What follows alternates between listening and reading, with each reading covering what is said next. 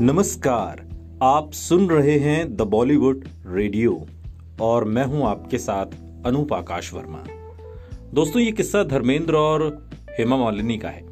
हेमा मालिनी के प्यार में धर्मेंद्र ने छोड़ दी अपनी फेवरेट चीज़ और इस बात का खुलासा कपिल शर्मा के शो में ड्रीम गर्ल हेमा ने खुद खोला था।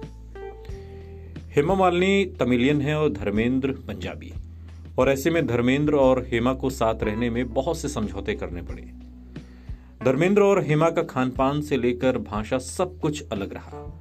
ऐसे में कपल ने एक दूसरे के साथ तालमेल बिठाने के लिए क्या किया, यह हमें खुद हेमा मालिनी की जुबानी समझना होगा। हेमा मालिनी ने बताया था कि धर्मेंद्र उनके घर आकर उनकी तरह ही बन जाते थे। हेमा का कहना था कि धर्मेंद्र पराठे के बहुत शौकीन थे, लेकिन उनके यहाँ इडली डोसा ही बनता था। धर्मेंद्र बिना किसी डिमांड के इडली डोसा खाते थे। हेमा ने बताया कि धर्मेंद्र ने उनके लिए कुछ तमिल के शब्द भी बोलने सीख लिए थे। हेमा ने बताया था कि धर्मेंद्र और उन्होंने साथ समय गुजारने के लिए बहुत से समझौते किए और ये समझौते आज तक हो रहे हैं। हेमा मालिनी और धर्मेंद्र की शादी जब हुई थी अस्सी के दशक में, तब धर्मेंद्र पहले से शादीशुदा थे।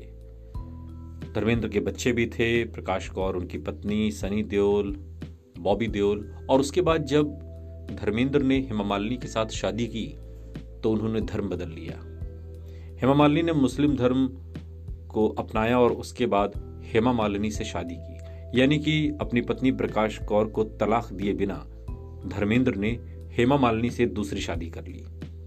इसके बाद हेमा मालिनी की दो बेटियाँ हुई और अब दोनों की शादी हो चुकी है। लेकिन प्रकाश कौर और हेमा मालिनी का रिश्ता बहुत ही सतही बना रहा। दोनों कभी एक साथ एक फ़ंक्शन में नज़र नहीं आते।